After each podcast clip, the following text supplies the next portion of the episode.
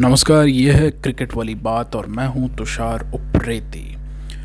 तो साल 2021 भारतीय क्रिकेट टीम के लिहाज से कोई बहुत अच्छा साल नहीं कहा जा सकता है। एक तो पहले ही न्यूजीलैंड के खिलाफ डब्ल्यूटीसी यानी कि वर्ल्ड टेस्ट चैंपियनशिप हार कर भारतीय टीम एक इंट्रोस्पेक्शन में चल रही थी और अब अपने मुकाबले से पहले टूर्नामेंट से बाहर हो जाना, यानी कि टी ट्वेंटी विश्व कप में एक निराशाजनक प्रदर्शन करके बाहर हो जाना। टीम इंडिया की हैसियत को बिल्कुल भी सूट नहीं करता है। तो टीम इंडिया का मुकाबला एक बचा हुआ है, उसे नामीबिया के साथ खेलना है, लेकिन उससे पहले ही ये तय हो चुका है कि भारतीय टीम अब सेमीफाइनल की रेस से बाहर हो गई है या उसके लिए सारे दरवाजे बंद हो गए हैं। अफ़गानिस्तान के खिलाफ न्यूजीलैंड ने अपना मैच जीता और जो बची कुची उम्मीद कुछ लोगों के दिल में थी, हालाँकि हमने पहले ही कह दिया था कि भारतीय टीम जब जिस दिन न्यूजीलैंड से अपना मुकाबला हारी है, उसके दरवाजे सेमीफाइनल में पहुँचने के बंद हो गए थे। इफ्स एंड बट्स पे, अटकलों के बाज़ार पे या यूँ कहें कि ब्रॉडकास्टिंग को पावरफुल करने के चक्कर में इस तरह की बातें उछाली जा रही थी कि टीम इंडिया इस तरह से या उस तरह से पहुँच सकती है सेमीफाइनल में और इस टूर्नामेंट में अच्छा प्रदर्शन कर सकती है, जो अब पूरी तरह से इन इरादों पर पानी फिर गया है। तो ये तो बात हुई टी ट्वेंटी दो के भारतीय टीम के कैंपेन की, जिसे दोहराने की मुझे ज़रूरत नहीं। आप सब जानते ही हैं कि कितना निराशाजनक प्रदर्शन किया। अब बात करते हैं इंट्रोस्पेक्शन की। इस बीच बहुत सी आवाज़ें उठी, बहुत सी चीज़ों पर, जिसमें सबसे पहले ध्यान दिलाना चाहेंगे दिलीप वेंगसरकर के उस बात पर जहाँ पे उन्होंने ये कहा कि टीम में अश्विन के चुनाव के बावजूद, यानी कि सेलेक्टर अश्विन को तो चुनते हैं, लेकिन वो क्यों नहीं खेल पाते? इस बात की जाँच होनी चाहिए। ये एक बहुत सा बड़ा सा एक प्रश्न चिन्ह उन्होंने लगाया था, जिसको मेन स्ट्रीम मीडिया ने पूरी तरह से नज़रअंदाज कर दिया। नज़रअंदाज इसलिए कर दिया क्योंकि अश्विन को एक मुकाबला खिला लिया गया और उसमें लगभग चार सालों के बाद उन्होंने कम करते हुए दो विकेट भी लिए। लेकिन जैसा कि हमने देखा पहले भी टेस्ट सीरीज़ में भी कि अश्विन का नाम था, वो स्क्वाड में थे, लेकिन खेल नहीं पाए। अब ऐसा क्यों हो रहा था? क्या कोच नहीं चाहता था? या भारतीय टीम का कप्तान विराट कोहली ऐसा नहीं चाहते थे? या पूरा जो मैनेजमेंट है, वो नहीं चाहता था? क्योंकि सेलेक्टर्स ने तो अपनी पहली चॉइस बतौर स्पिनर बता दिया था कि रविचंद्रन अश्विन के एक्सपीरियंस के साथ वो जाना चाहेंगे, फिर चाहे बात वर्ल्ड टेस्ट चैम्पियनशिप की हो, या फिर बात जो है, वो हम करते हैं इस टी ट्वेंटी विश्व श्रृंखला की। ये एक बड़ा ही अहम सवाल था, जिस पे बहुत ज़्यादा मेन स्ट्रीम मीडिया ने फोकस नहीं किया। आपके अगर कुछ विचार हों तो आप अपनी बात ज़रूर रखें। फिर दूसरी बात जो निकल के आई, वो ये कि सुनील गवास्कर साहब ने कुछ चीज़ें नोटिस की जो एक पैटर्न सा बनता चला गया भारत भारत की टी ट्वेंटी टीम के साथ, जिस वजह से वो मैच जीतने में नाकाम रहे हैं। ये पैटर्न कुछ ऐसा है कि पहले छः ओवरों में भारतीय टीम अच्छा स्कोर नहीं कर पाती। यानी कि जो फील्डिंग रिस्ट्रिक्शंस है, उसका फ़ायदा नहीं उठा पाती है। एक तो ये बात उन्होंने अपने उसमें कही। दूसरी अहम बात ये उन्होंने सामने रखी कि भारतीय टीम की फील्डिंग विश्व स्तर पर अच्छी नहीं है। यानी कि टीम में कुछ फिट खिलाड़ी तो मौजूद हैं, लेकिन बावजूद उसके टीम की जो इंटायर परफॉर्मेंस है फील्डिंग की, वो बेहतर नहीं है। बहुत से कैच छोड़े जाते हैं जिसकी वजह से भारत कई बार मैच हार जाता है। तो उसको, उस स्तर को और ऊपर लेके जाने की बात उन्होंने कही। यहाँ पे एक दो बातें और जोड़ दूँ, जैसा कि वी वी एस लक्ष्मण ने ब्रॉडकास्टिंग के दौरान बताई। प्राइवेट चैनल को ब्रॉडकास्टिंग के दौरान वो अपने कुछ कमेंट्स कर रहे थे तो वहाँ से हमने नोटिस की।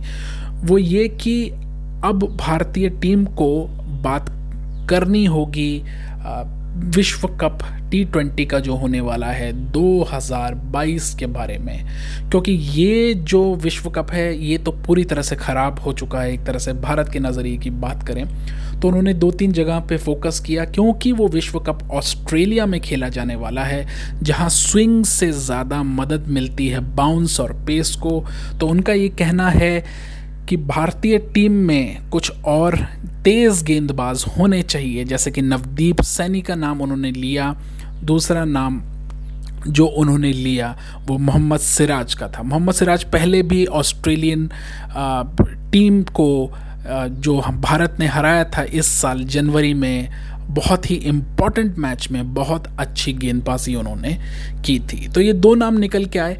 लेकिन कहीं ना कहीं अगर बात करें और बड़ा सा जो प्रश्न चिन्ह है वो ये कि आईपीएल में भी जो गेंदबाज निकले हैं, उसमें भी कुछ ऐसे गेंदबाज हैं जिनकी स्पीड बहुत अच्छी है और उनको सफलता भी मिली है। आवेश खान, जो दिल्ली डेयर डेविल्स की, जो दिल्ली सॉरी माफ़ कीजिएगा, जो दिल्ली की टीम से खेलते हैं वो कहीं ना कहीं उस कैटेगरी में आते हैं। तो उनका प्रदर्शन बहुत अच्छा रहा है और गेंदें भी उनकी बहुत तेज़ हैं। एक और नाम निकल के आया है, जम्मू कश्मीर के तेज़ गेंदबाज उमरान मलिक का। हालाँकि उन्हें खेलने का मौका टूर्नामेंट में, आईपीएल में बहुत अंत में मिला, लेकिन उस एक मैच में ही उनकी जो गति थी, वो डेढ़ सौ प्लस की गति से गेंदबाजी कर रहे थे। तो वो खेलते हैं एस आर एच के लिए, यानी कि सनराइजर्स हैदराबाद के लिए। तो इसके अलावा और भी बहुत से गेंदबाज हैं, जिन पे कड़ी नज़र रख रहे होंगे सेलेक्टर्स और जिनका चुनाव होना चाहिए।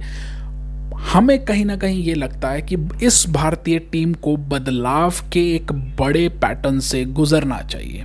क्योंकि काफ़ी सारे ऐसे खिलाड़ी हैं जिनका नाम बहुत बड़ा है, लेकिन दर्शन बहुत छोटे हैं। पहला नाम जो इसमें है वो है कप्तान विराट कोहली का। इस बात में कोई भी संशय नहीं कर सकता कि वो अंतर्राष्ट्रीय क्रिकेट के सबसे बेहतरीन खिलाड़ियों में एक हैं। लेकिन अगर बात करते हैं हम टी ट्वेंटी क्रिकेट की तो उनका जो गेम है, वो पिछले कुछ सालों से उसके लायक बहुत ज़्यादा नहीं लगता है। जबकि नए बल्लेबाज जो हैं, जैसे कि पृथ्वी शॉ की अगर आप बात करें, संजू सैमसन की बात करें तो उनका गेम टी ट्वेंटी के हिसाब से बहुत तेज़ है। और इस बात के साथ मैं एक बात और जोड़ देना चाहता हूँ कि 2007 के 50 ओवरों के विश्व कप में भी भारतीय टीम पहले दौर में इसी तरह से हार के बाहर हो गई थी। उसके बाद टीम में बहुत ही बड़े बदलाव हुए। महेंद्र सिंह धोनी को कप्तान चुना गया एक युवा टीम का और विश्व कप खेलने के लिए भारतीय टीम गई। उस टी ट्वेंटी विश्व कप की विजेता बनी। वो सिर्फ़ इसलिए कि वो पूरी टीम युवाओं के जोश और होश से पूरी तरह से भरी हुई थी। काफ़ी सारे जो दिग्गज हैं, जैसे कि राहुल द्रविड, सचिन तेंदुलकर सौरभ गांगुली, वो उस टीम का हिस्सा नहीं थे। इसके बावजूद भारतीय टीम विश्व कप जीती थी। तो आप लोगों को उनके रेपुटेशन पे नहीं, बल्कि प्रदर्शन पे खिलाएँ तो ज़्यादा बेहतर होगा। एक दूसरा नाम कहीं ना कहीं जो जहन में आता है, वो ये आता है कि हार्दिक पांड्या का प्रदर्शन जैसे इस पूरे श्रृंखला में रहा है या उनकी फिटनेस को लेके जिस तरह के सवाल उठते रहे हैं अनफिट वो लगे हैं, गेंदबाजी उनसे नहीं हो पा रही बैटिंग में भी उतना अच्छा टच नहीं है तो उनका भी कहीं ना कहीं टीम से बाहर जाने का रास्ता बनता हुआ नज़र आ रहा है। क्या होता है कि जब हम किसी अनफिट खिलाड़ी को बहुत लंबे समय तक टीम के साथ कैरी करते हैं तो वो दूसरे खिलाड़ी की जगह को भी रोक देता है। और अभी की जो भारतीय टीम टी ट्वेंटी विश्व कप खेल के बाहर हो गई है, उसे अगर आप गौर से देखेंगे तो आपको काफ़ी सारे उसमें खिलाड़ी ऐसे लगेंगे, जो आपको ऐसा लगेगा कि पिछले कुछ समय से भारतीय टीम में एक सरकारीकरण जिसे कहते हैं, वो चल रहा है। यानी कि सरकारी नौकरी जैसे बन गई, वो चल रहा है।